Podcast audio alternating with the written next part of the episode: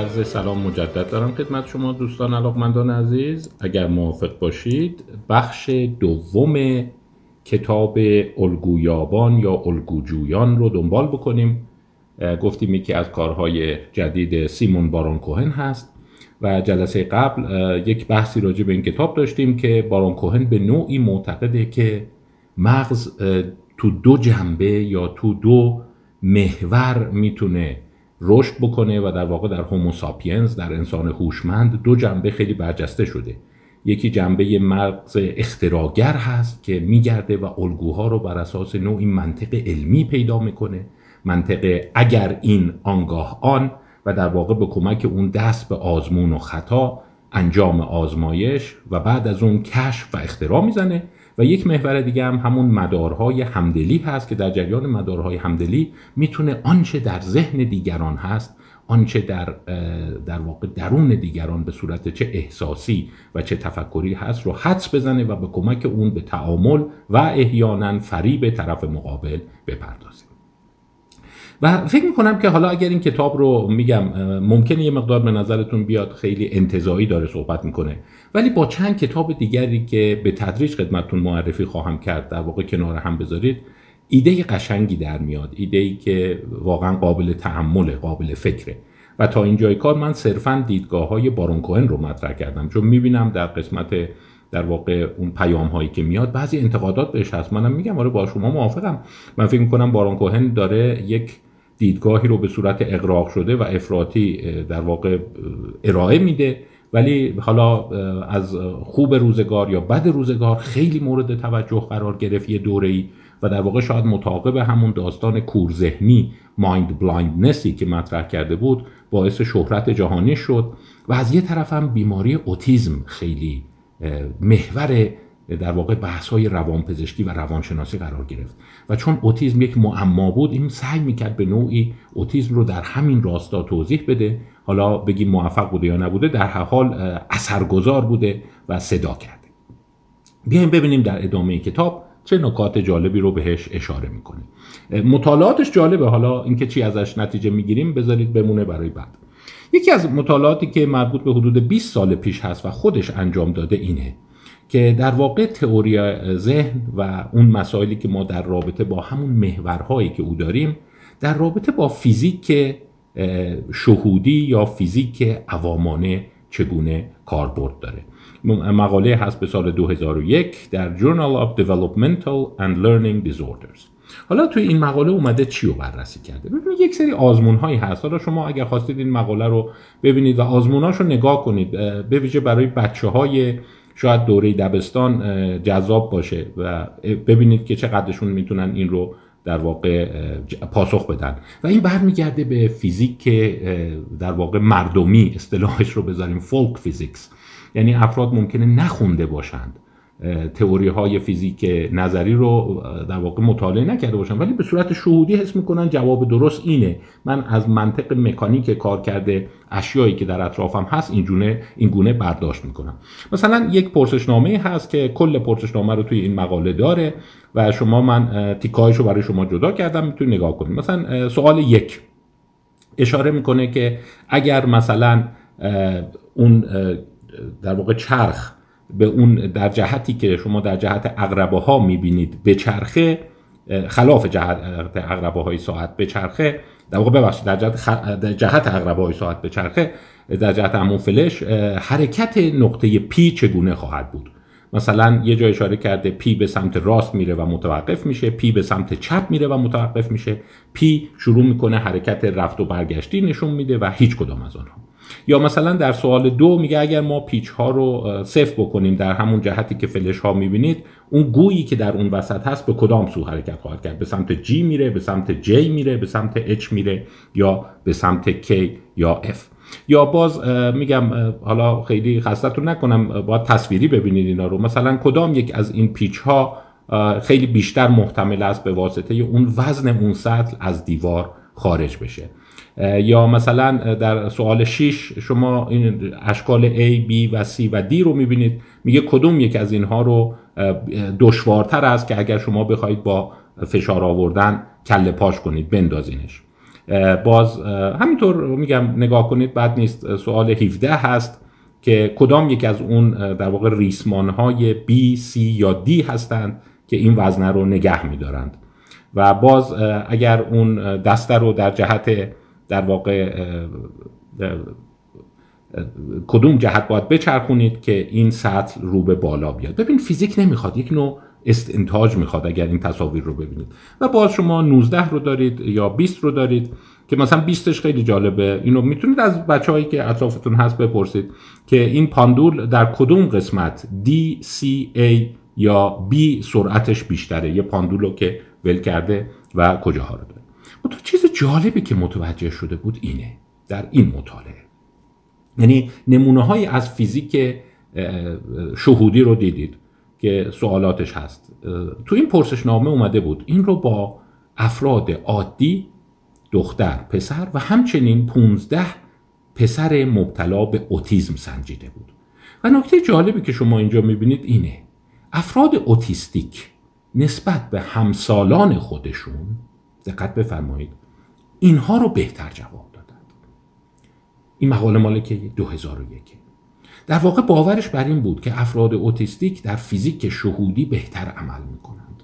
افرادی که تشخیص اوتیزم داشتند. البته میگم خیلی توی این مقاله سر و صدا شد. برای اینکه اولا 15 نفر بوده شاید گروهش منتخب بوده. شاید یک گروه از اوتیستیک هایی بودن که اصطلاحا ما بهشون میگیم highly functional اوتیستیک هایی که به صورت افراطی توانمندی بالاتری از میانگین جامعه دارن. ولی در حال این ایده رو مطرح کرده که این مکانیک اشیا این دینامیک حرکتی به نوعی با اوتیزم درکش راحت تر میشه. یعنی افراد مثل این که روی حرکت فیزیکی اشیا مهارت بیشتری دارند و کم کم به کمک نمونه های مثل این دیدین چند تا پژوهش مختلف بود. از جمله اینی که در اونایی که رشته های مهندسی هستند رشته های ریاضی هستند شیوع اوتیزم بیشتره. البته دیدید خیلی کم بود کماکان. کماکان در حد یک یا دو درصد بود. ولی خب فراموش نکنیم اینها به صورت تیف هست دیگه. یک یا دو درصد اون حالت بالینی رو دارند و بقیه توی پرسشنامه ای که ویژگی های اوتیزم رو میسنجید نمراتی بالاتر از میانگین می آوردند یا همین آزمونی که راجع به فیزیک شهودی پیاده کرد. و مطالعات دیگه او رو به این سو کشوند که بیاد بگه ما پنج نوع مغز داریم. البته با شما موافقم اگر این گونه فکر می‌کنید که این نوع طبقه بندی ها یه ذره بودار آقا یعنی چی پنج نوع مغز داریم؟ البته خود باران کوهن رو اینم بهتون بگم که در واقع اف... اینقدر افراطی نیست. شاید بگم حرفه‌ای تر از اینه حواسش هست. که اینها یک طیف رو تشکیل میدن و در واقع میگه یک طیفی رو ما داریم که می‌تونیم تو پنج محور اونا رو بسنجیم. یه عده هستن که به صورت افراطی توانایی بالای همدلی دارند. این میشه مغز اکستریم ای. شما در این نمودار یا شکل اسلاید 57 می‌بینید. یه عده هستن که بیشتر وزنشون متمایل به مغزهایی هست که قدرت بالای همدلی و خوندن درک دیگه از ذهن دیگران رو دارن. یه عده هستن که یک تعادلی دارن تایپ بی بهشون میگه اون بالانسته اونایی که متعادلن. باز میایم طرف یه عده که به نظر میاد همون سیستم سازان هستند همون الگوجویان یا الگویابان هستند.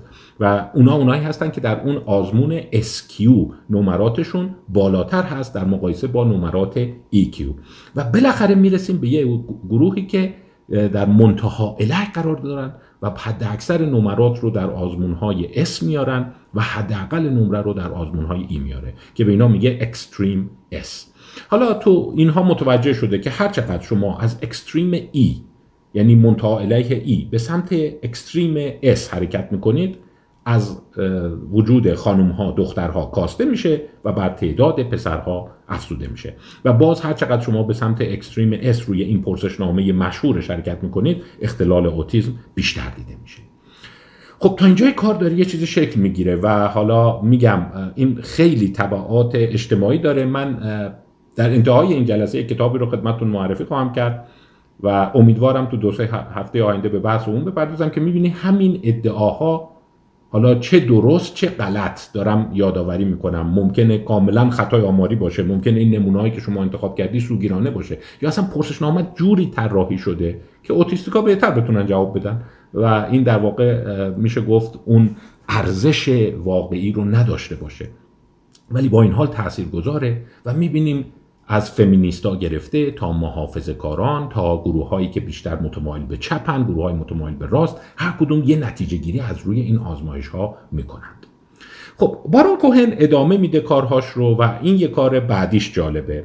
یه مطالعه بوده در سال 2003 اینم فکر می‌کنم برای اینکه یه خورده ایده جهان بیاد دستتون. و متوجه بشید که علم اونقدی هم که ما فکر می‌کنیم بیطرف نیست و از سیاست منفک نیست روایتی که او ارائه میده از این پژوهش 2003 جالبه. تو 2003 می‌خواست این رو بررسی کنه. گفته بود که خب ما بیایم بریم یه جایی رو پیدا بکنیم که در اون منتها الیه مخترعین و مغزهای فنی و ریاضی توش متمرکزن. و اون میشه MIT در آمریکا. در واقع این Massachusetts Institute of Technology. سال 2003 میگه اساس کاری هم که ما می‌خواستیم بکنیم اینه. بیایم ببینیم اونهایی که پدرشون تو MIT درس خونده اونایی که مادرشون تو MIT درس خونده و اونهایی که هم پدر و هم مادر تو MIT درس خوندن اونا شیوع اوتیسم توشون چقدره؟ ببین طراحی خیلی ساده است. و همینجا هم به دوستانی بگم که بعضی میگن ما دنبال پایان نامه هستیم می‌خوایم بریم یه کار پژوهشی بکنیم. من توصیه می‌کنم پایان نامه قشنگیه. اگر بتونید مشابه این رو در ایران انجام بدید. قاعدتا حدس من اینه که باید به جای در واقع MIT مثلا دانشگاه شریف دانشگاه امیر کبیر یکی از اینا رو انتخاب بکنید و بیاین ببینید افرادی که فارغ التحصیل این هستند. اگر هر دو یعنی زن و مرد هر دو فارغ التحصیل اون باشن تو بچه هاشون آیا اوتیسم فرقی داره با جمعیت عادیانه. چون اگر اینجوری بخوای بگی اونایی که می‌تونن تو MIT درس بخونن باید قاعدتا پاندولشون بیشتر به سمت اون الگویابان و اونایی باشن که مغز سیستم سازشون قوی تره. و اگر این قضیه ژنتیکی باشه پس باید در فرزندان اونها افراطی اون یعنی اوتیسم شیوع بیشتری داشته باشه. حالا روایتش قشنگه برای اینکه یه ایده بیاد دستون. 2003 میگه ما این کار رو کردیم داشت آماده می‌شد. و یه نکته جالب دیگه هم گفت. گفت پژوهش رو گذاشتیم برای اونایی که والدینشون بعد از 1975 در MIT درس خونده بودند. حالا چرا 1975 1975 تقریبا میشه 1153 خودمون. برای اینکه یه چیز عجیب بود. من حتی شک کردم. یه مقداری گشتم ولی به نظر میاد درست گفته. و میگه قبل از اون MIT پذیرش خانوم یا دخترها رو در خود نداشته. یعنی جالبه. MIT با این همه درخشندگی و قطب روشن فکری بودن تا سال 1975 فقط مرد میپذیرفته. یعنی از این بابت میشه گفت بعضی از دانشگاه های ما از اون جلوتر بودند در پذیرش خانم ها اینم یه نکته جالب و تعمل برانگیزه. حالا دیگه برداشت رو به خودتون واگذار می‌کنم. قسمت دومی که روایت می‌کنه خیلی جالبه. چارلز وست. اون زمان چانسلر یا پرزیدنت رئیس MIT بوده که از سال 1990 تا 2004 بوده. میگه در لحظه آخر که ما اومدیم همه چی و گواهیاشو گرفتیم بودجه رو گرفتیم تایید کمیته اخلاق رو گرفتیم چون کار همچین چیزی نمی‌خوایم بکنیم شخصا دستور دادیم پژوهش متوقف بشه. اینم باز تحمل برانگیزه. و جالبه وقتی ازش پرسیدن چرا گفت ممکنه باعث آسیب پرستیژ MIT بشه. یعنی شما می‌بینید پس برخلاف اونی که تصور می‌کنید تو تمام دنیا علم محض و به صورت خونسا حاکمه اینجا چه سوگیری های خاصی رو می‌بینید. این به نوعی من رو یاد یه اتفاق دیگه میندازه که خیلی قبلا به اون استناد کردم و برمیگرده به یکی از این شخصیت هایی که به نظر خودم خیلی جالبه و به دیدگاهاش علاقه دارم و اونم لارنس لاری سامرز. که یادتون باشه من در اون داستان تناقض داستان بهش اشاره کردم. و او تقریبا همزمان رئیس هاروارد بود. همزمان با چارلز وست که رئیس MIT بود و قبل از اون هم وزیر خزانهداری آمریکا بود. و یادتون باشه اتفاقی که برای افتاد اینه که در یک سخنرانی اومده بود ازش سوال کرده بودن که چرا در دانشگاه هاروارد در واقع دخترها در پی اچ دی چهار رشته علوم، تکنولوژی، مهندسی و ریاضیات کمتر هستند. یعنی پی اچ دی اینا حدود 20 25 درصدن در صورتی که تو بقیه رشته ها 50 درصد نصف نصفه. و او فقط یه اشاره به یه نظریه کرده بود که شبیه همین نظریه بارون کوهنه که گفته بود وقتی ما منتها الیه الگو استعداد رو نگاه بکنیم استعداد فنی و مسائل ریاضی در پسرها قوی تر است و یادتون باشه همین باعث شد که تحسنهای متعدد صورت بگیره نامنگاری صورت بگیره و بالاخره او رو از این مقام برکنار کردند و سال 2005 برکنار شد و باز نکته جالبتر اینه که تو دولت اوباما با تمام توانمندی هایی که داشت اقتصاددان و قرار شد دوباره بشه وزیر خزانه داری همین مسئله رو دوباره رو کردن که فردی که اینگونه سوگیری داره و معتقده که مغز زن و مرد از نظر توانایی ریاضی با هم تفاوت دارن صلاحیت نداره وزیر خزانه داری بشه و یه جور به قول خودمونی ها زیرابشو زدن. پس می‌بینی شاید چارلز هم حق داشته یعنی ترسیده وارد یک مشاجره ای بشه که اینقدر درد سرساز باشه که بالاخره آیا نبوغ ریاضی با ژنتیک ربط داره؟ این اشارش در واقع این بود لاری سامرز این بود که با جنس مرد ربط داره. و از اون طرف اگه بیان بگن با اوتیزم ربط داره اونم باز خودش می‌تونه شبه برانگیز باشه. هم یه عده طرفداران در واقع رشته های فنی ممکنه احساس کنن بهشون توهین شده. و همین که باز اوتیسم هم چون یه پدیده مردانه است و تو پسرها اون منطقه بیشتره باز به همون نتیجه برگرده. با این حال به نظر من نکته جالبی بود نکته آموزنده بود که می‌بینید اونجوری که ما فکر می‌کنیم این دینامیکا رو راحت نمیشه پژوهش کرد. حساسیت های فرهنگی اجتماعی سیاسی خودش رو داره. بارون کوهن میگه ناامید نشدم و رفتم چند سال بعد در شهر آیندهوون هلند. این رو دقیقا با همون الگو تکرار کردم. آیندهوون یه جوری همون جایی که کارخونه فیلیپس توش هست و یه جوری میشه گفت سیلیکون ولی یا مرکز تراکم مغزهای مهندسی و فنی در هلند هستند.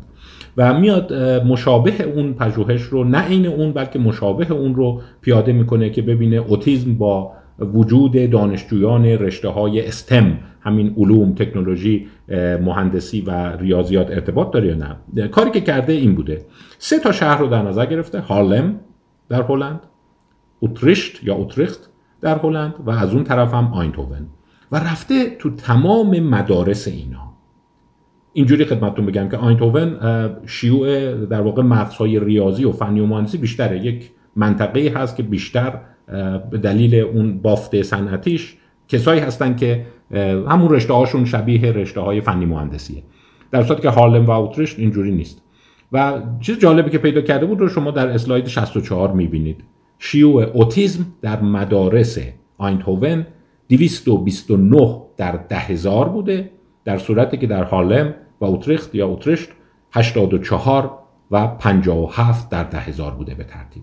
یعنی نگاه کنید تقریبا سه یا چهار برابر. و این باز نظریه رو دامن زده بود که وقتی شما مغز ریاضی هستی مغز فنی هستی یعنی پاندولت به سمت سیستم ساز حرکت می‌کنه منتقلش یه ذره گاز بدن برن اونورتر کم کم صفات اوتیستیک پیدا میشه. خب اینا همینجا نگر داریم. میگم بیایم روش قضاوت نکنیم. این یافته ها هست. اولا ممکنه سوگیری باشه.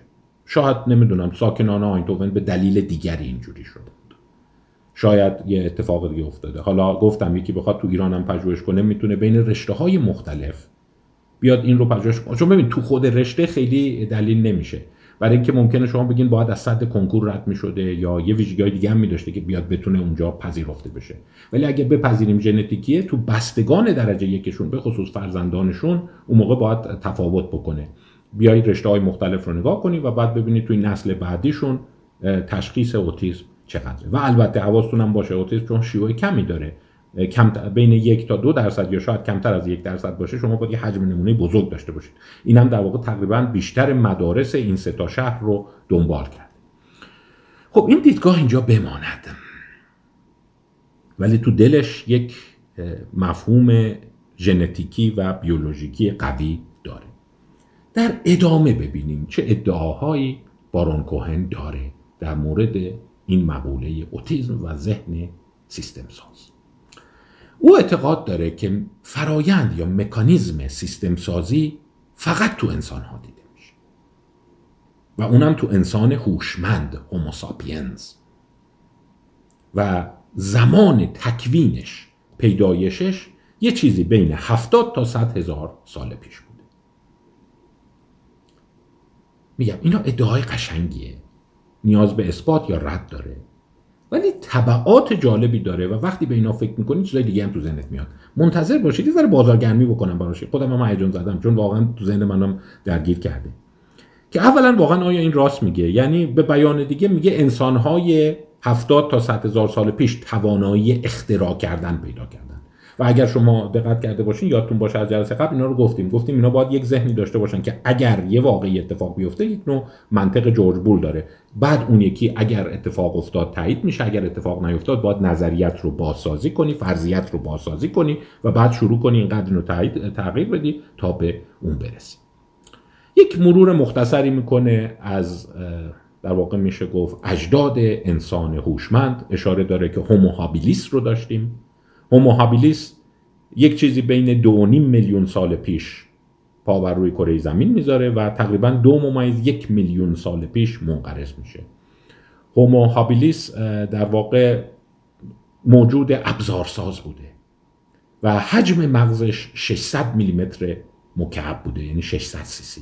یه چیزی کمتر از نصف مغز انسان معاصر. بعد ما هومو ارکتوس رو داریم. هومو ارکتوس شاید اولین هومویی هست که از آفریقا بیرون میاد و در سراسر جهان گسترش پیدا می‌کنه. تو کتاب های خیلی قدیم می نوشتن هومو ارکتوس جاوا هومو ارکتوس پکن انسان پکن انسان جاوا. و این یک حجم مغزی حدود 1100 سی سی داشته. پیدایشش حدود دو ممیز یک میلیون سال پیش بوده و انقرازش برمیگرده به 250 هزار سال پیش. و بعد ما نئاندرتال ها رو داریم. که حجم مغزی اونها تقریبا معادل هوموساپینز بوده و بنا به برخی روایات از حجم مغز هوموساپینز هم بیشتر بوده.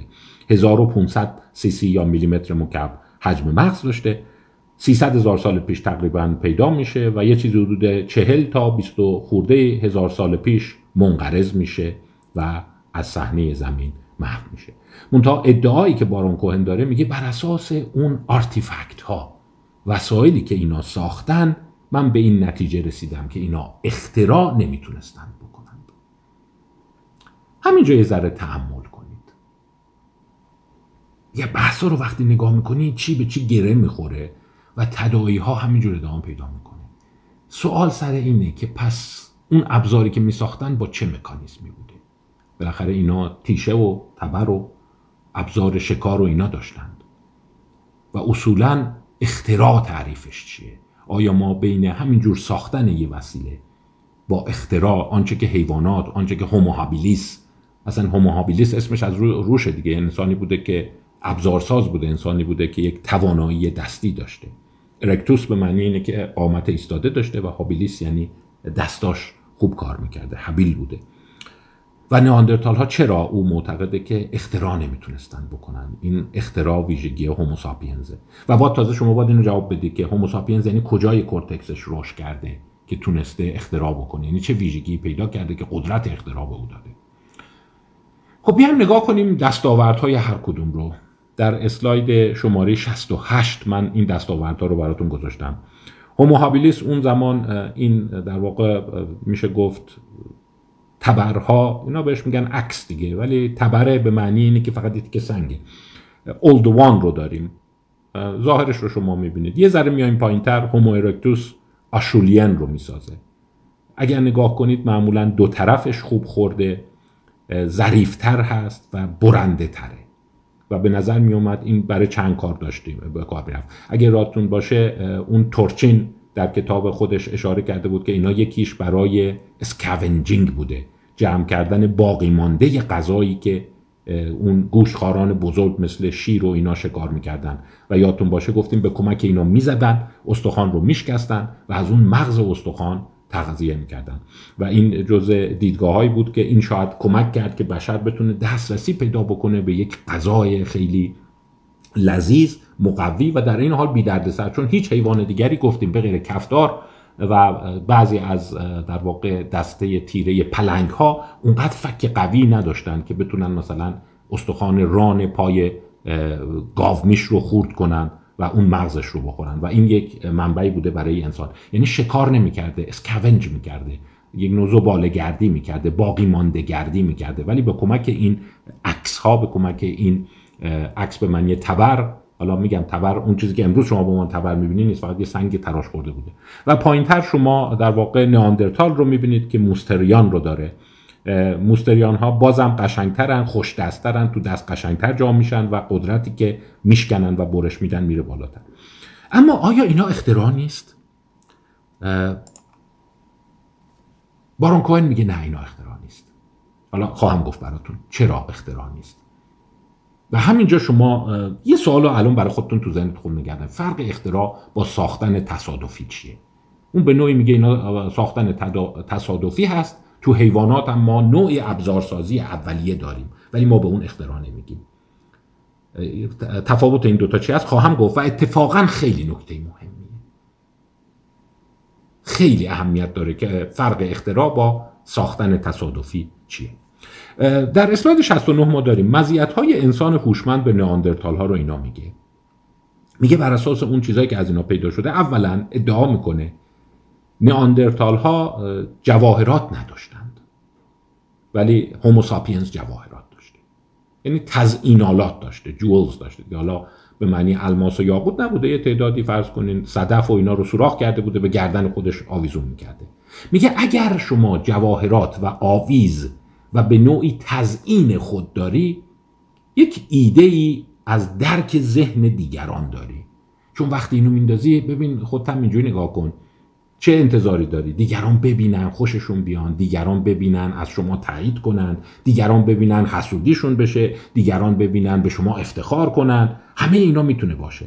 یا من می‌خوام پوز بدم. ببین من بتونم پوز بدم. دیگه حسودی دیگران رو ایجاد بکنم. به دیگران یک نوعی علامت مهر و در واقع وفاداری رو بخوام نشون بدم به کمک تزینالات این تزئیناتی که زیورالات از می‌خوام و وسایل تزئینی که آویزون می‌کنن اینا همش یک چیز داره و اونم اینه که من توانایی خیلی خوب خوندن ذهن طرف مقابل رو داشته باشم.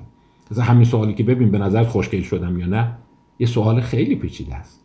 اولا نظر یعنی اینکه طرف مقابل نظر داره نظرش مهمه. می‌دونم از چی خوشش میاد می‌دونم از چی خوشش نمیاد. پس این به نوعی تأمل بر خویشتن رو داریم self reflection و در این حال خوندن ذهن یکی دیگر رو داریم. پس همین ویژگی که انسان ها آرایش می‌کنن به خودشون می‌رسن این رو دست کم نگیرید. و تو کودک کوچیک شما خیلی قشنگ موهاشو میده عقب یا سعی می‌کنه یه چیزی میپوشه میندازه دور گردنش میاد از مادرش می‌پرسه ببین خوشگل شدم یا نه. یعنی این اولین جرقه های اون مدارهای همدلیش داره. شکل می‌گیره. و او ادعا می‌کنه که نئاندرتال ها توانایی زیورالات نداشتند. البته میگم خیلی باهاش مخالفن. این حالا یه جوری به صورت یه خود دگماتیک داره به این قضیه نگاه می‌کنه. دومین چیزی که مطرح می‌کنه از یافته های وسایلی که ساختن stealthy هانتینگ شکار پنهان. ببینید یه شکار آشکار از شما با تبر چوب را میفتی دنبال یه حیوان که بزنیش. البته می‌زنی و میدوی و دنبالش هستی بزنی. ولی اگر شما توانایی ذهن خواندن داشته باشی به نوعی تئوری آف مایند داشته باشی نظریه ذهن داشته باشی می‌تونی بفهمی تو ذهن شکارت چی میگذره. برای همین باید یه جوری او رو فریب بدی. مثلا تلت رو جوری بسازی که او گول بخوره. تومه رو یه جور بسازی که فریبش بدی. و او معتقده که هوموساپینز ابزارهای شکار خفیه یا استلفی داشته. مثلا کمی میشسته زمین رو یه جوری گوت می‌کرده یه چیزی میذاشته روش که بیاد بیفته اون تو. یه جوری روش رو میساخته که حیوان خیال کنه زمین عادیه. پس این نشون میده داشته به نوعی ذهن انتصاب می‌کرده به حیوان مقابل. یا اینی که ابزار رو جوری بسازم صدا نکنه. دارت که من کمین بشینم و آروم تو تاریکی اون میاد ردشه صدا ایجاد نکنم. چون می‌دونم اگه من صدا ایجاد کنم اون صدای منو میشنوه پس فرار می‌کنه. یعنی به نوعی ذهن او رو دارم می‌خونم. سوم deception هست. فریب. یادتون باشه گفتیم ادعا می‌شد نئاندرتال ها قدرت فریبشون پایین بوده. ولی این می‌تونسته کمین بشینه گول بزنه گمراهش کنه و اینجوری از پسش بر بیاد. با وجود اینی که نئاندرتال ها جثه قوی تری داشتن و از نظر بدنی قوی تر بودن. و بالاخره بالاخره که نه یکی بند بعدیش تیر و کمان که میگه ببین این دیگه از طریق کشف ساده شما نمی‌تونید تیر کمان بسازی. این اختراعه. حالا کشف ساده چی هست که میگیم تو حیوانات و نئاندرتال تو هومو ارکتوس هومو هابیلیس بوده؟ چند دقیقه دیگه براتون خواهم بود. و بالاخره موسیقی. یه ادعایی می‌کنه که البته فقط ادعای این نیست. اون استناد می‌کنه به تعدادی از زیست شناسان اون انسان شناسان که وسایل موسیقی ابزارالات موسیقی فقط در اختیار هوموساپینز بوده. و نئاندرتالا اینو نداشتن. حالا شما ممکنه بگردید ببینید مقالاتی خلاف این هست آره خب دیگه به عهده راویه. من ادعا نکردم. این داره میگه. مثال هایی رو تو کتابش آورده. مثلا نقاشی هایی که در دیوار قارها هست مربوط به چهل هزار سال پیش. میگه خب هنر یه ویژگی اینکه ذهن دیگران رو بخونیم ببین قشنگه نظرت چیه یا بخوام باهاش ارتباط برقرار کنم رو نشون میده. یا مثلا ابزارهایی برای دوخت و دوز بین 23 تا 30 هزار سال پیش که دیگه اینو شما نمی‌تونی با تصادف ساخته باشی. اینا اختراع می‌خواد. یعنی باید مرتب فرضیه ساخته باشی.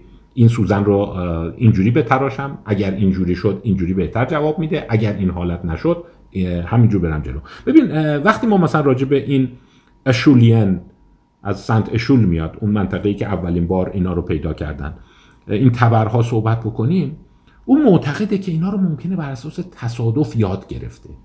که ببین اگر سنگ مثلا نوکش تیزتر باشه بهتر باش می‌تونی اون استخون رو بشکنی.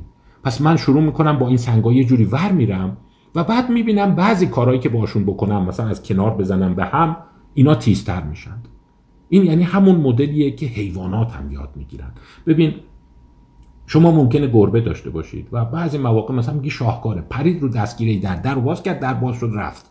مثلا اینجوری رفت تو آشپزخونه. یا یاد گرفته چجور کشو رو بکشه. میپره اون بالا آویزون دستگیره میشه بعد یه تکون میده دستگیره تکون می‌خوره کشو باز میشه بعد میره خوراکیار برمیداره ولی حالا خواهم گفت که بیولوژیستا میگن نه این بیشتر آزمون و خطای تصادفی است و اون جاهایی که به پاسخ مطلوب منجر شده تقویت شده. یک نوع یادگیری شرطی شدن هست. توش اختراع نیست. یعنی از قبل نمیشینه نقشه بکشه که من میپرم روی دستگیره. فشار میارم. وزن من باعث میشه دستگیره بیاد پایین. این باعث میشه زامن آزاد شه در باز شه. و به تصادف اینقدر با چیزهای مختلف ور رفته و بعد اونی که جواب داده اونو ادامه داده. و به همین ساختن این تبرها رو اینجوری می‌دونه. ولی میگه این که شما تیر و کمان بسازید که اینجوری نمیشه. که من داشتم با چوب بر می‌رفتم با تناب بر می‌رفتم بعد بر حسب تصادف دیدم که مثلا این زهر رو اگر تو این چوبه گیر کنه و بکشم و باز یه چوب دیگه بذارم توش این پرتاب میشه و محکم میره می‌خوره به یه جایی و می‌تونم ازش استفاده کنم. در صورتی که تو اون سنگ ها اینجوری احتمالا به دست آورده. یا همین سوزن هایی که برای خیاطی هست دیگه این خیلی بعیده. بگه حسب تصادف مثلا یه تیکه استخون بود یه سوراخ توش داشت. بعد من همینجور داشتم با نخ بازی می‌کردم. و دیدم به نخ از تو این رد کنی میره اون تو گیر می‌کنه و بعد تازه اینو بعد بیای از توی یک چیز دیگه رد کنی و پوست یه حیوان رد کنی این دوتا رو به هم میچسبونه. این یک ذهنی می‌خواد که از قبل ایده داشته باشه و روش تحمل کرده باشه. در اسلاید 72 شما چیزی رو می‌بینید که ادعا میشه یک فلوت هست و مربوط به چهل هزار سال پیشه. و پنج تا در واقع سوراخ داره و این نشون میده که سوراخ ها هم به یه فاصله نسبتا منظمی ساختن و متوجه شده بودن که اگه انگشت رو روی این سوراخ ها بذاری صدایی که ایجاد میشه فرق می‌کنه و احتمالا می‌تونی اون اصوات خوشایندی رو ازش ایجاد کنی. باز اولین تزیینات یا زیورالات رو شما می‌بینید مربوط به هفتاد و پنج هزار سال پیش. یعنی تعدادی از این صدف ها که می‌بینید سوراخ شده. و فرض بر اینه که احتمالا اینا رو سوراخ کردن یک ریسمان نخیج از توش رد کردن و اون یاد گرفته که این رو آویزون کنه و باهاش در واقع حالا پوز بده یا نظر دیگران رو جلب کنه محبت دیگران رو جلب کنه یا اصلا احساس خوبی بهش می‌داده. یعنی تئوری آف مایند برای خودش و دیگران داشته. باز اینجا سنگ در واقع اون بر روی یک پوست تخم شترمرغ هست. که روی اونها علامت گذاری کرده خط خطی کرده. به نوعی اولین نشانه گذاری ها هست که به هفتاد و هفت هزار سال پیش برمیگرده. چهل و سه هزار سال پیش تکه استخوان پیدا شده که خطهای موازی روشه و فرض بر اینه که با این داشته یه چیزی رو میشمرده. به صورت دقیق تر خدمتتون بگم 29 تا خط موازی روشه مربوط به 43 هزار سال پیش بر روی یک استخوان. و احتمالا این حساب کتاب داشته می‌کرده. حالا داشته داراییاشو میشمرده بدهیاشو حساب می‌کرده اون چیزایی شکاری که انجام داده ولی نشانگذاریه به نظر میاد یه مفهومی از عدد داشته. البته یه جایی هست که خودش هم یه جوری حالا نگم زیر سیبیلی ولی خودش یه جور متوجهه که یه جایی گیر می‌کنه. چون می‌دونید مسئله آتش هست. آتش به خیلی قبلتر برمیگرده. از 70 تا 100 هزار سال پیش.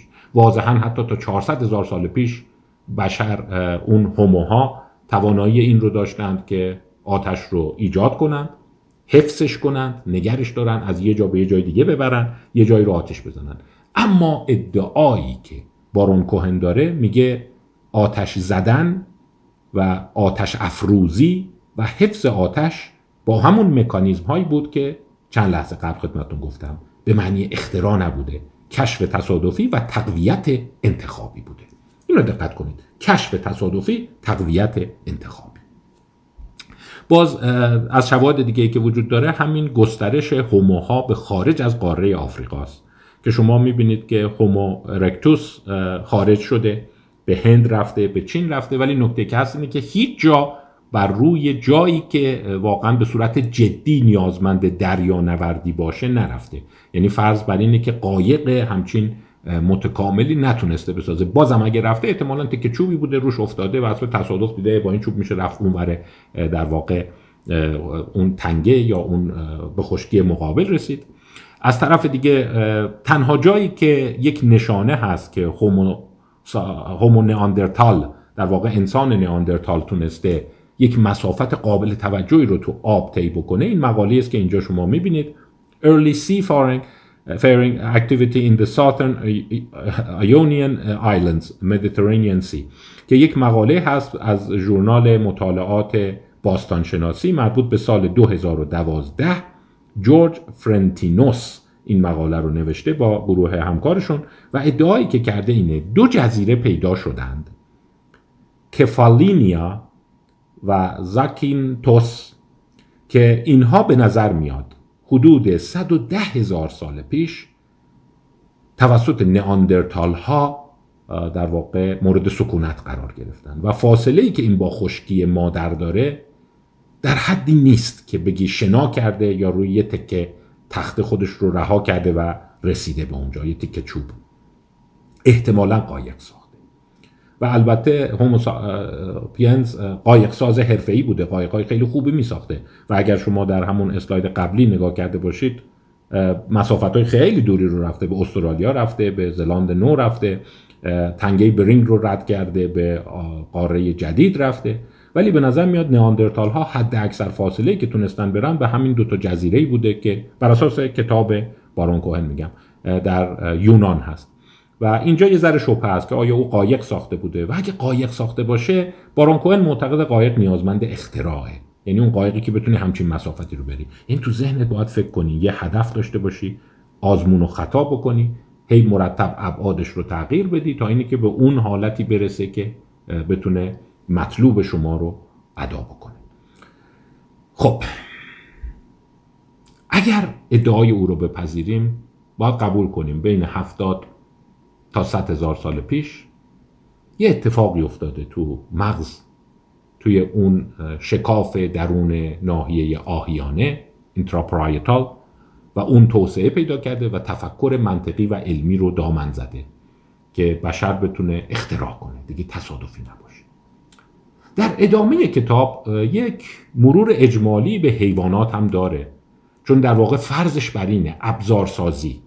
و استفاده ابزار در حیوانات شبیه همون چیزیه که تو هومو هابیلیس و هومو ارکتوس داریم و ساپینز حسابش جداست. ببین اینه که ساپینز رو بیای جدا بکنی تبعات داره ها. یعنی شما داری میگی اختراع کردن ماهیتش با این چی که حیوانات دارن فرق می‌کنه. حالا مثال های از حیوانات رو می‌زنه یه مرور چند دقیقه ازش بکنم خالی از لطف نیست چیزای جالبی میگه. مثلا ما یک سری شاهین داریم در استرالیا که به شاهین آتش افروز معروفه. در واقع فایر هاک هستند اینا. و اینا این کار رو می‌کنند و متوجه شدن که یه مقدار از آتش هایی که شما در بسیاری از جهان می‌بینید به ویژه تو قاره اقیانوسیه تو اون منطقه می‌بینید کار ایناست. اینا ور میدارن هر جای آتش هست میره با منقارش یه چوب در حال سوختن ور میداره می‌بره یه جایی تو مرتب ول می‌کنه و اونجا رو آتیش می‌زنه. حالا دورجون به قول شما ممکنه بگه مرض داری این کارو می‌کنی ولی میگن که خب وقتی آتش می‌زنه تمام اون جانورایی که توی اون علفزار هستن اون موش و مار و نمی‌دونم اون خرگوش و اینا شروع به فرار می‌کنن و بعد که میان تو دشت آزاد اینا رو می‌بینه و میاد میگیرتشون یعنی شاهکار شکارگریشه. یه جوری دود و آتش را میندازه که اینا از لونهاشون بیان بیرون بعد از بالا میاد پایین اینا رو می‌گیره و این سرگرمی شده. دیگه در اینجوری برای خودش غذا خودش رو تامین می‌کنه. منتها خب ببینید زیست شناسان میگن این می‌تونه از طریق شرطی شدن عامل و تقویت انتخابی شکل گرفته باشه. یعنی بر حسب تصادف یه بار یه دونه در واقع برگ شعلهور رو انداخته یه جا و بعد دیده آتش گرفته و چند لحظه بعد متوجه شده که بعد چقدر جالب موش و خوراکی ها بیشتر شدن. یعنی در واقع تقویت انتخابی بوده. یا باز مثال های دیگه میگه. میگم خالی از لطف نیست. یه چند دقیقه اگر بهشون توجه کنید بد نیست. مثلا در مقاله هست defensive tool use in a coconut carrying octopus. current biology 2009 دیدن یه سری در واقع اختاپوس هایی هستند که اینا پوسته نارگیل شکسته شده رو با خودشون حمل می‌کنن با یکی از بازوهاشون پوسته نارگیل می‌گیرن مثل سپر. و هر جا کار به دعوا می‌رسه کار به مشاجره با دیگران می‌رسه اینو به عنوان کلاخود می‌ذارن سرشون میرن توش قایم میشن. صحنه بامزه یه مثل کارتونای باب اسفنجی میشه که اون کف دریا داره همینجور راه میره یا شنا می‌کنه یه دونه پوسته نارگیل هم گرفته دستش و بعد اوضاع که بیک میشه می‌ذاره سرش یا میره توش قایم میشه کتککاری تموم میشه بعد دوباره میاد بیرون کار خودش ادامه میده و اونو با خودش حمل می‌کنه. باز باران کوهن میگه این می‌تونه کاملا بر اساس همون مکانیزم های کشف تصادفی و تقویت انتخابی باشه. یا مورد دیگری رو میگه تو تایلند کشف کردن و باز این مقالش هست. توی مقالش رو اگر بخوایم اینه Long-tailed macaques use human hair as dental floss. American Journal of Primatology. در ژورنال آمریکایی نخستی شناسی 2007 چاپ شده و تو منطقه لاکبوری تایلند متوجه شدند میمون هایی هستند که اون خانوم ها که میان اونجا توریستن میپرن از موهای اینا می‌کنن یا رو همون سرشون موهای اینا رو می‌گیرن و به عنوان نخ دندان شروع می‌کنن استفاده کردن و عکساش رو شما در این اسلاید مشاهده می‌کنید. اون غذاهای باقی مانده لای دندونشون که اذیتشون می‌کنن رو با کمک موی خانم ها استخراج می‌کنن. مثلا صحنه جالبیه که و بعد این چجوری اینو یاد گرفته خب بازم احتمالا کشف تصادفی به اضافه تقویت انتخابی. یعنی میمونه از نخ دندان استفاده می‌کنه و بعد به تصادف دیده که اینجوری دندوناش بهتر میمونه یا تیکای غذا دیگه اذیتش نمی‌کنه. یا در ژورنال در واقع POLS1 Public Library of Science 1 2008 دلفین هایی دیدن که اسفنج با خودشون حمل می‌کنن. از این اسفنج دریایی. و هر از چنگای میرن کف اقیانوس کف دریا رو اسفنج می‌کشن. انگار دارن تمیز می‌کنن. که بازم این به خاطر نظافت کف دریا نیست. این کار رو می‌کنن که اون ماهیایی که اون بستر نشستن اون ماهیایی که اونجا کف دریا نشستن بلند میشن و بعد اونا رو شکار می‌کنن. خب چرا با پوزش این کارو نمی‌کنه؟ متوجه شده که وقتی با اسفنج این کارو می‌کنه پوزش زخم نمیشه پوزش درد نمی‌گیره هم که چون اسفنج پهنه مثل پارو کف دریا رو خیلی بهتر می‌تونه پروب بکنه. یا حتی یکی دیگه پیدا شده تو مقاله 2011 هست Marine Mammal Science Marine Mammal Science در واقع پستانداران علوم پستانداران دریایی که یک سری دلفین دیدن که اینا میان از این صدف های گنده حمل می‌کنن. پوزشون رو می‌کنن تو سوراخ صدف و با اون میان روی اقیانوس حرکت می‌کنن و دیدن این یه کلکه برای اینکه ماهیا برن توی اون و بعد ماهیا رو ببلعن. یعنی دارن ابزار استفاده می‌کنن. و نگاه کنی توی یک منطقه شیوع داره.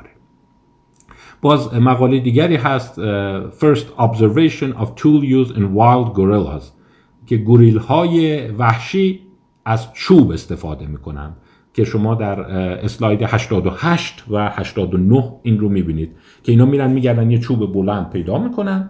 منتها استفاده اینها از چوب اینه. وقتی می‌خوان از رودخانه رد بشند. من از فیلم کینگ کنگ یادمه از خیلی بچگی که وقتی کینگ کنگ رو می‌خواستن گیر بندازن می‌گفتن این از رودخانه هودسون نمی‌تونه رد شه چون گوریل ها قادر قادر به شنا نیستن. و بعد کینگ کنگ پاشو گذاشته بود کف رودخانه و رد شده اون دوستانی که فیلم کینگ کنگ رو دیده بودن یادشونه یکی از صحنه های خیلی نوستالژیک و قشنگش بود. و اینجا اینا هم واقعا مثل که اینه یه رودخانه می‌بینن میترسن که عمقش زیاد نباشه. برای همین عبا دارن از اینی که دل به رودخانه بزنن. ولی اینها بعضیشون یاد می‌گیرن یه چوب با خودشون می‌برن اون جلو هی چوب رو تو آب فرو می‌کنن. هر موقع حس کردن که عمق زیاده دیگه اون ور نمیرن. یعنی به کمک اون چون شنا خوب نمی‌تونن بکنن حواسشون هست که اون قدمی که می‌خوان بردارن اول با چوب محک زده باشن که خیالشون راحت بشه که عمق آب اونقدی هست که من بتونم رد شم. بازم بارون کوهن معتقد اینو شما می‌تونی با همون مکانیزم ها یاد بگیری. مثلا البته میگم مقالاتی هست که دو پهلوه که آیا او تئوری عمومی می‌تونه بسازه یا نه؟ مثلا شما در اسلاید 90 این رو می‌بینید که در واقع یک نوع میشه گفت تیرکی درست کردن که بخواد با اون مثل پارو غذا رو از اون حفره در بیاره. و اگر شما در اسلاید نگاه کرده باشید به خصوص قسمت سی اسلاید یه حالتی هست که هر دو پاروها هر دو شبیه همن ولی یکی چنگکش رو به پایینه و یکی چنگکش رو به بالاست. و آیا حیوان متوجه هست که باید چنگک در جهتی باشه که اینجوری می‌کشی تومه رو بتونه در واقع بکشه به سمت خودش؟ و صرفا اینکه سرش به صورت تی باشه کافی نیست. باید بتونه تیش اون چنگکش در جهتی باشه که این رو گیر بندازه. همه اینا قدرت تجسم حیوان و جدا شدن او از کشف تصادفی رو نشون میده. یعنی آیا معتقده که این ببین باید حتما این جهت رو داشته باشه؟ یا تو قسمت A اگر نگاه کنید دو تا پارو مانند در اختیارش گذاشتن یکی تیغه هاش سفته و یکی تیغه هاش لقه.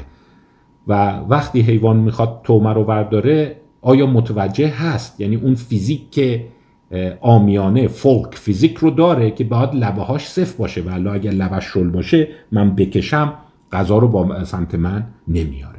اینا همه پژوهش هایی هست که توش هنوز ابهامه.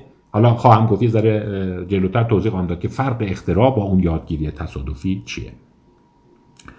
مقاله هست باز به عنوان نفی ادعاهای بارون کوهن که البته خود بارون کوهن به اون اشاره کرده. از جوزپ کال هست. جوزپ کال نخستی شناس مشهوره chimpanzees infer the location of a reward on the basis of the effect of its weight. Current biology 2008 ببینید این گونه هست. نگاه کنید. در اسلاید 92 این رو گذاشتم. یه دونه ترازو مانند برای شامپانزه می‌ذارن جلوش. دو تا کفه داره. کفه ها توش دو تا پیمانه هست ولی توی اون دیده نمیشه. اگر تومه رو یا خوراکی رو بذاری توی اون کفه طبیعتا کفه میاد پایین. آیا شامپانزه در سه حالت مختلف اون درک فیزیک اولیه رو داره که ببین وقتی می‌ذاری این تو وزن هست سنگین میشه این میاد پایین. پس من برم دست بکنم تو این یکی از این پیمانه ها از این لیوان ها نه اونی که اومده بالا. اومدن دیدن آره شامپانزه اینو متوجه میشه. منتها اون شکاکان اون ناباوران گفتن نه شامپانزه اینجوری یاد گرفته. هر کدوم که پایینه دستتو می‌کنی تو اون. یعنی شما یه ترازو براش می‌ذاری غذا رو می‌ذاری بدون اینکه دیده باشه تو یه دونه از این دوتا. و بعد که شامپانزه میاد مینه اونی که پایینه میره دست می‌کنه تو آیا او درک این کرده که ببین اشیا وزن دارن باعث میشه کفه بیاد پایین پس من باید برم اونی رو که کفه پایینه برم تو اون نگاه کنم. آیا این رو تو ذهنش پرورانده درکی از فیزیک شهودی داره؟ یا اینه که نه صرفا یاد گرفته همون کشف تصادفی به اضافه تقویت انتخابی که بین دو تا لیوانا همیشه اونی که پایینه برو دست بکن تو اون بردار. سه حالت برای او گذاشتند. یک ترازو رو گذاشتن همینجوری نابرابره. یک کفه پایینه یکی بالاست. دو یه نفر با دست کفه رو پایین نگه داشته. حالت سه زیر کفه یه تخته گذاشتن که کجش کرده باشه. شما اینا رو در اسلاید 92 و 93 می‌بینید. نکته ای که متوجه شدن اینه اون حالتی که با دست شما یه کفه رو پایین نگه داشتی و اون حالتی که یه گوه مانند یه دونه تخت مانند گذاشتی که ترازو رو کج کردی در این دو حالت شامپانزه امکان این که دست بکنه تو کف پایینیه یا بالاییه پنجا پنجاه. پس یعنی فهمیده که اگر به کمک یه تیکه چوب یا دست آزمایشگر یه کف رو پایین نگه داشتی این قبول نیست. این چیز رو نشون نمیده که کدوم خالیه کدوم پره. و اگر شما نگاه کنید تنها در حالت سمت چپ اسلاید 93 یک سوگیری بالای 50 50 داره و میره سراغی که اونی که پایینه. یعنی متوجه شده اونی که پایینه لازمش اینه که به خاطر خود وزن پایین اومده باشه. نه اینکه من با دست اونو پایین آورده باشم یا یه چیزی گذاشته باشم زیر ترازو ترازو رو کج کرده باشم. پس اون قاعده ای که فقط هم میشه برو سراغ پایینیا یه اگر داره. و اون اگرش اینه که اون پایین بودن به دلیل خود وزن احتمالا خوراکی درون اون باشه. و این نشون میده که این خلاف نظر در واقع بارون کوهن است. و خود بارون کوهن به این مقاله استناد کرده. گفته درسته. بعضی چیزا هم نظری منو رد می‌کنن. یعنی یه شامپانزه ای که تازه از هومو ارکتوس از نئاندرتال بسیار بسیار عقبتره نوعی استدلال فیزیکی داره. یعنی نگاه کن اگر آنگاه داره. فقط یه اگر ساده نیست. که صاف برو سراغ اونی که وزن پایینه. میگه اگر پایین بود و اون پایین بودن به واسطه دست آزمایشگر نبود و به واسطه وجود گوه نبود آنگاه غذا درون آن است. یعنی اولین بارقه هایی از استدلال علمی و اختراع رو داره خب میگم البته به نظر من اگر بارونکوهن اینقدر اصرار نداشت که خطای دقیق بکشه و بگه هفتاد تا صد هزار سال پیش مایکل تومازولو که در واقع میشه گفت به نوعی رقیب او در نظریه پردازی در مورد تئوری ذهن در حیوانات است میگه نه اینا پیدا می‌کنند و همه اینها درجاتی از TOM رو دارن درجاتی از درک دیگران رو دارن ولی به تدریج کم کم کم کم بالاتر که میریم کاملتر میشیم.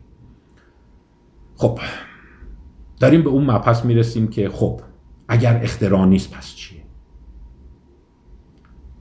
میگه associative learning یادگیری با تداعی من بر حسب تصادف فهمیدم که وقتی همین سکو پایینه توش غذا هست. پس همیشه میرم سراغ و حسب تصادف فهمیدم که باید بپرم روی این فلزاتی که کنار کشو هست کنار در هست. و وقتی رو اونا میپرم تک در باز میشه.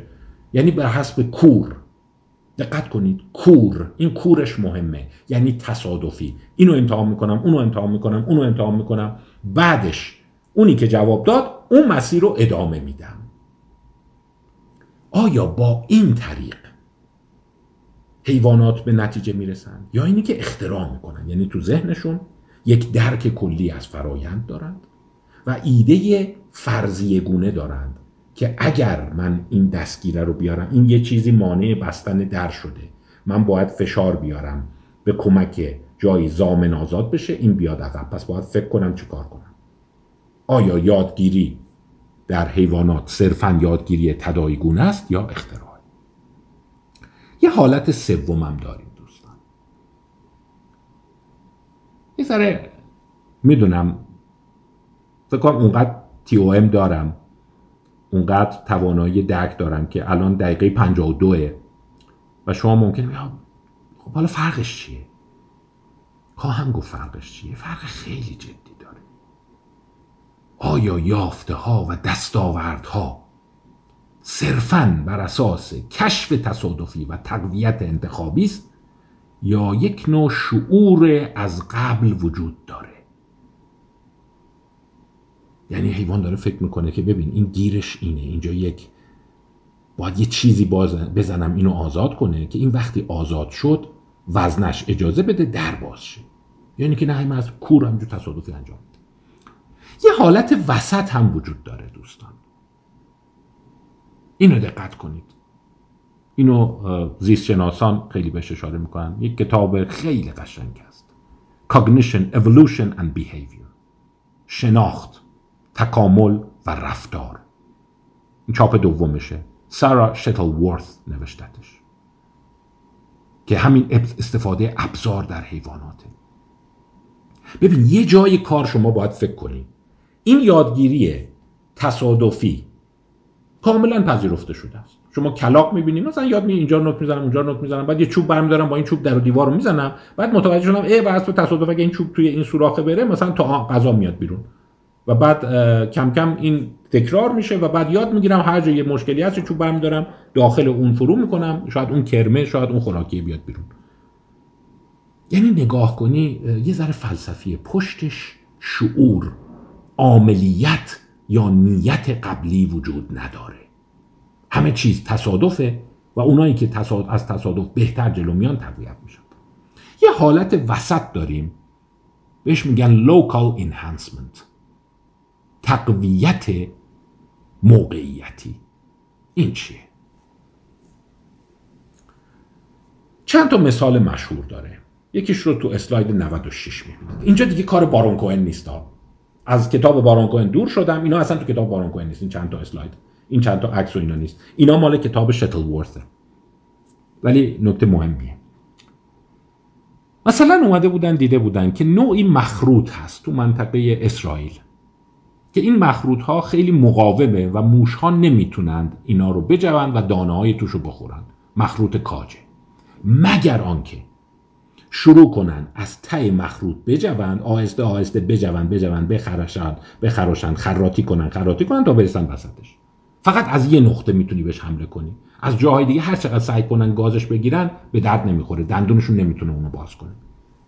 و چیز عجیبی که متوجه شدن اینه که حیوانات در مدت خیلی کوتاهی موشها یاد گرفتن و همشون شروع کردن. مخلوط رو از ته میجوان میرن جلو.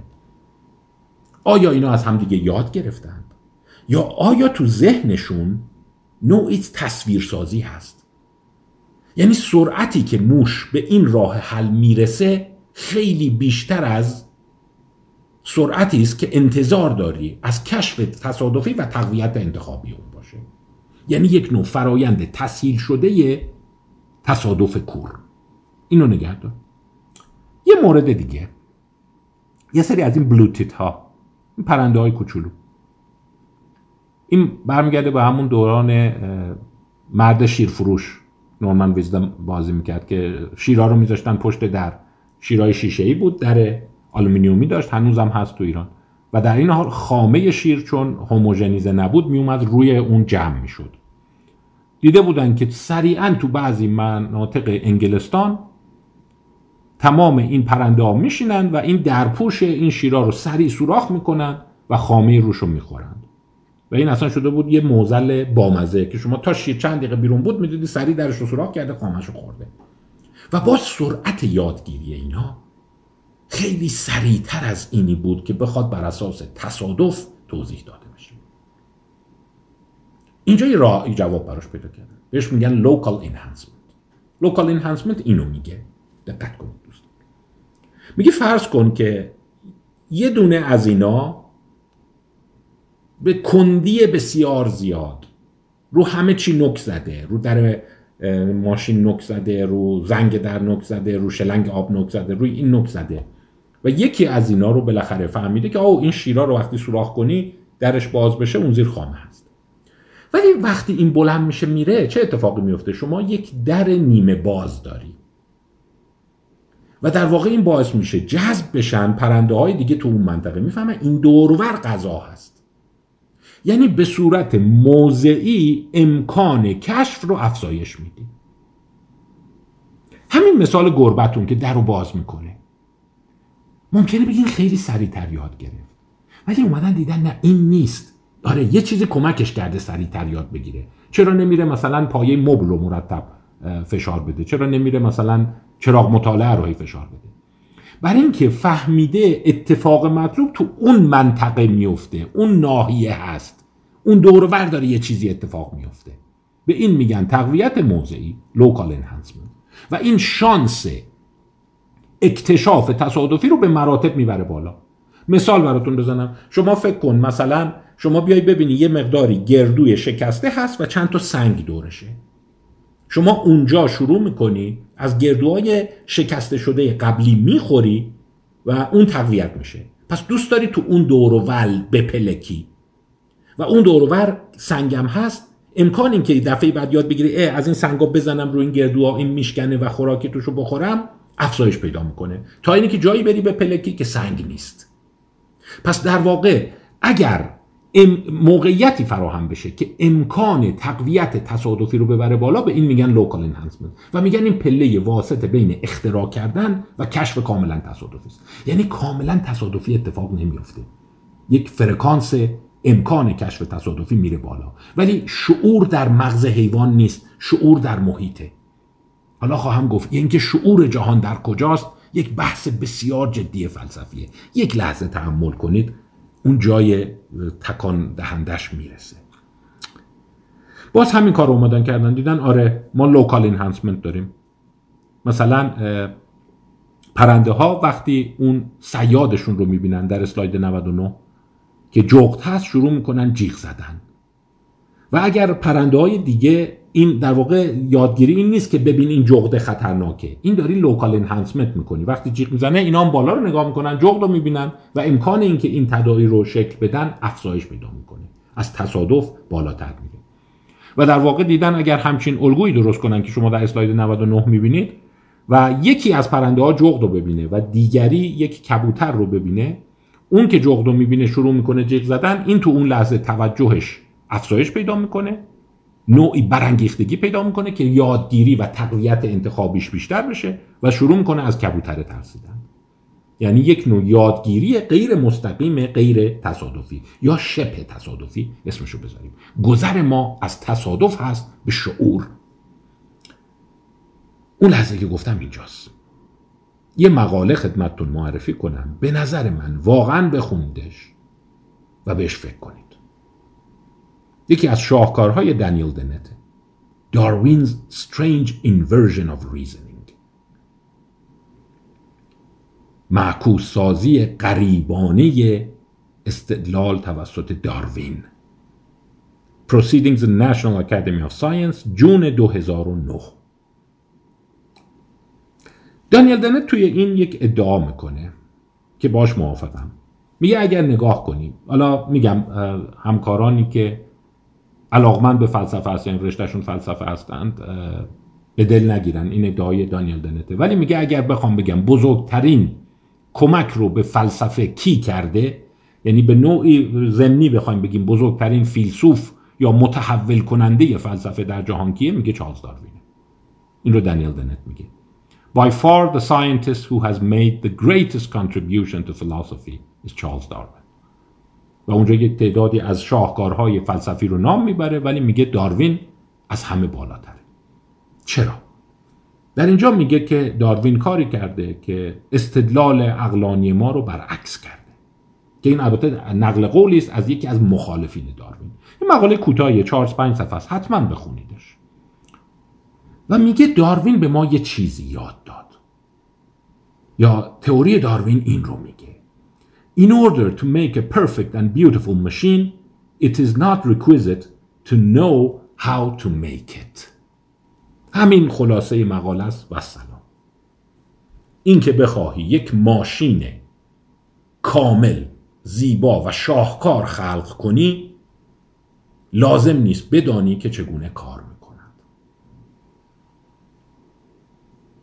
یه لحظه بهش فکر کنید in order to make a perfect and beautiful machine اینکه بخوای یک ماشین کامل و شاهکار بسازی. لازم نیست بدونی چجور کار و در واقع این جمله ای که عنوان این مقاله کرده اینه. مخالفین داروین بهش خندیدن بهش عصبانی شدن. تو شیوه استدلال رو داری برعکس می‌کنی. تو داری میگی این طبیعت بر اساس تصادف و یک حرکت بدون اینی که بدونه داره چی میشه داره یه چیز کاملتر از خودش می‌سازه. یعنی موجود از نظر هوشی شعوری پایینتر می‌تونه موجود کاملتر از خودش بسازه بدون اینکه بدون اون موجود چجور کار می‌کنه. و داروین میگه آره دیگه. و در واقع دنت حرفی که می‌زنه اینه. میگه اونا همیشه میگن میگن شما به نظرت یه نفر که ساختمون سازی بلد نباشه می‌تونه ساختمون بسازه؟ شما یه نقاشی خیلی خوب می‌بینی. حتما پس اون نقاشی توانایی بسیار بالا داشته که اونو ساخته. شما یه ماشین می‌بینی. آیا ممکنه شما یکی اصلا هیچی از ماشین رو در میاری یه ماشین شاهکار ساخته باشی؟ میگه آره. اصلا اساس داروینیزم اینه. میگه حرکت اینجوری بوده. یعنی برخلاف الگوی کلاسیکی که ما فکر می‌کنیم یک شعور برتر میاد شعور پایینتر رو می‌سازه.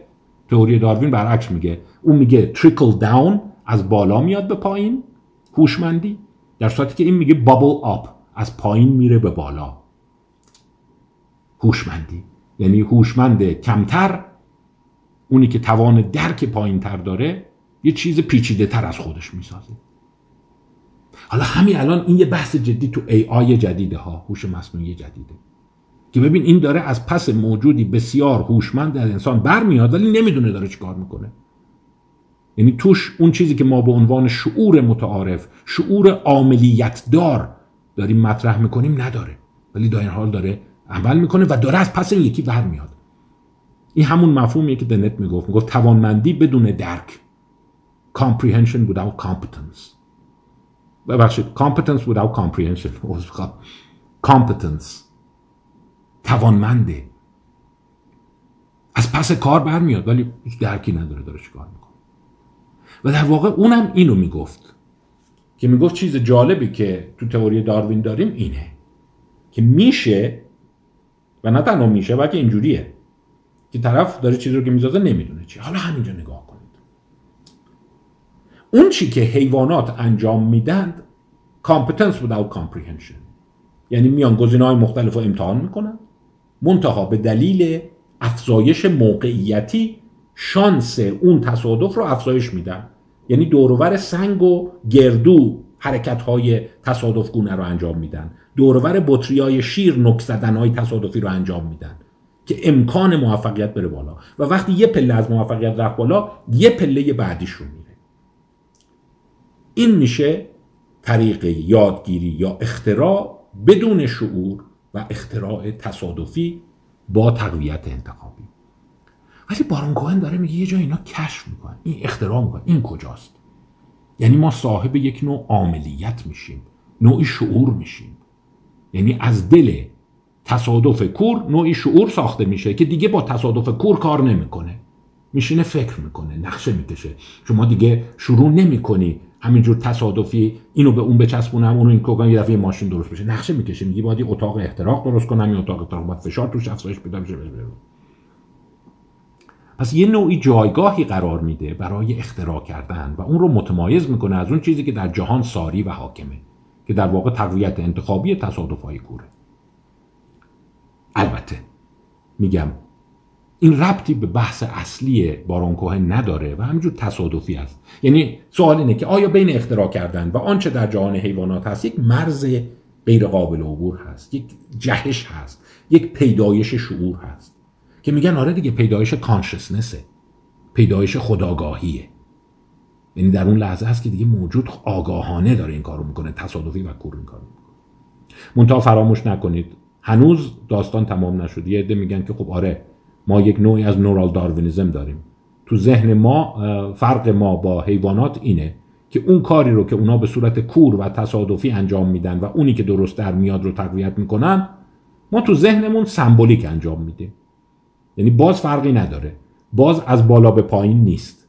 از هوشمندی به پایین نیست بلکه از همین حالا عدم هوشمندی یا بگیم دقیق تر بگیم هوشمندی غیر عامل به سمت هوشمندی عامل هست. اگر به قول چیز don't follow me اشکال نداره ولی امیدوارم فرصت های دیگه بیشتر صحبت کنم راجع به این. شاید اینجوری صحبت رو تو اسلاید 105 گذاشتم.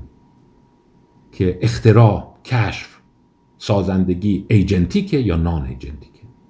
ایجنتیک یعنی موجودی با شعور هدف و نیت قبلی بدون اتکا به تصادف و آزمون و خطای کور به سمت هدف میره در صورتی که نان ایجنتیک همون مکانیزم داروینیه دیگه.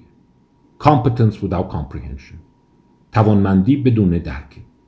و در واقع اون گونه حرکت می‌کنه. تصادفی امتحان می‌کنه اینو به اون میچسبونه اونو به اون میچسبونه. ولی سوال اینه که آیا تصادفی این چجوری تونسته تیر کمانو بسازه؟ خب یه حالت می‌تونه این باشه که این تصادف تو ذهنش بوده. یعنی یک سری سمبل هایی تو خداگاه بوده. هی اینا رو پایین بالا کرده. اگه یادتون باشه تو تئوری هنر ما این رو داشتیم. گفتیم اونم همین جوریه یعنی ما تئوری بعضی از افراد می‌گفتن هنرم که افراد تو ذهنشون این تصاویر رو ایجاد و بعد اونی که بهتره تو اون سو حرکت می‌کنند این بحث بماند. چون فکر می‌کنم کتاب های دیگه رو می‌خوام بهش بچسبونم. یکیش Evolution of Agency تکامل عاملیت مایکل تومازلو این رو نوشته.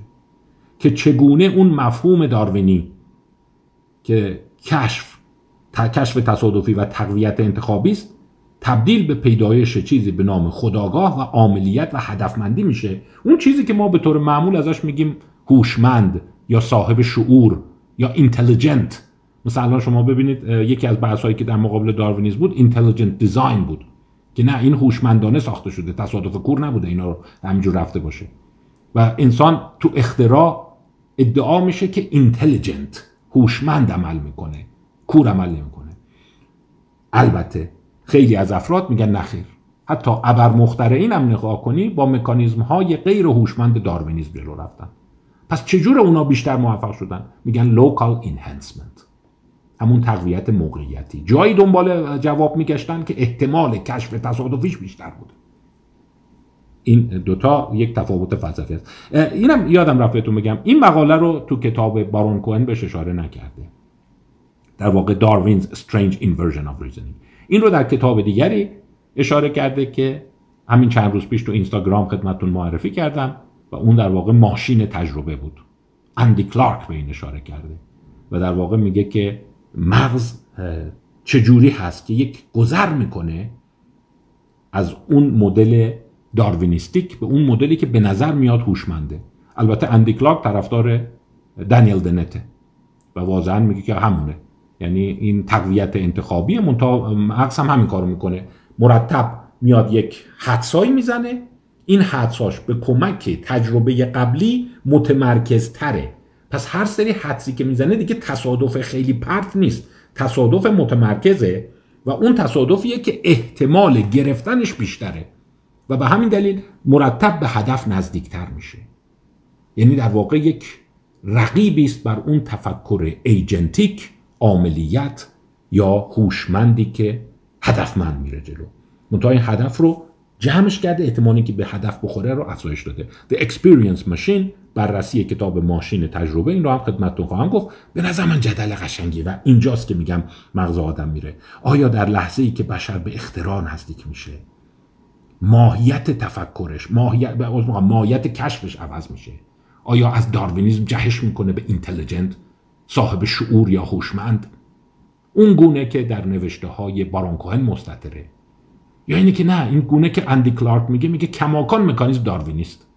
منتها پس چی میشه که آخه شما بر تصادف نمی‌تونی تیر کمان بزنی یعنی مثلا نخو بستم اینجوری شو داره. میگه خب آره هر دفعه میای تنگترش می‌کنی دیگه. اون محدوده ای رو که داری شلیک تصادفی می‌کنی. و چجوره محدود میشه؟ بر اساس تجربه شده قبلی. و به همین دلیل مغز چیزی نیست جز یک ماشین تجربه. مرتب چیزایی رو تجربه می‌کنه یه local enhancement می‌کنه افزایش موقعیتی می‌کنه و بعد احتمال اینکه هدف بعدیش تیر بعدیش به هدف بخوره افزایش پیدا می‌کنه و دیگه کاملا کور شلیک نمی‌کنه. این کتاب بماند برای هفته بعد. ولی مقاله جالبی بود. اون دنت ذهن آدم رو درگیر می‌کنه و تو چهار صفحه نشون میده که مثل اینکه آدم می‌تونه جهان اینوری نگاه کنه می‌تونه جهان اونوری نگاه کنه. می‌تونی همه چیز رو عاملی ایجنتیک نگاه کنی می‌تونی نان ایجنتیک نگاه کنی. و آیا میشه این دوتا رو با هم یه نوعی آشتی داد؟ آیا یک مرز غیر قابل گذر بین این دوتا دیدگاه هست؟ بکنم بحث براش بمونه. خب اینجای کار تقریبا دیگه کتاب بارون تموم میشه. این کتاب رو تبلیغش بکنم برای هفته بعد. احتمالا برای دو هفته دیگه هم یه کتاب کاربردی تر که کمتر بحث فلسفی و نظری داره و بیشتر بحث اجتماعی داره. خدمتتون معرفی می‌کنم. Of Boys and Men. ریچارد ریوز نوشتهش مال 2022 هست. درباره مردان و پسران. همین داستانی که مغز مردانه مغز زنانه هست این یه اشارات جالبی کرده که به نظر میاد به نوعی در اون سو حرکت می‌کنه و میگه مردان در شرایط فعلی و با تحول علم موقعیت اجتماعی نابرابری اجتماعی یه تعداد از مردان دارن در مزیت که نه در یک ضد مزیت قرار می‌گیرند و آسیب پذیر میشند بذارید بیشتر دیگه راجبش صحبت نکنم فقط به چند تا یافتش سریع اشاره کنم. مثلا به عنوان مثال طی سالهای اخیر میگم کاربردیه این دیگه بحث نظری نداره.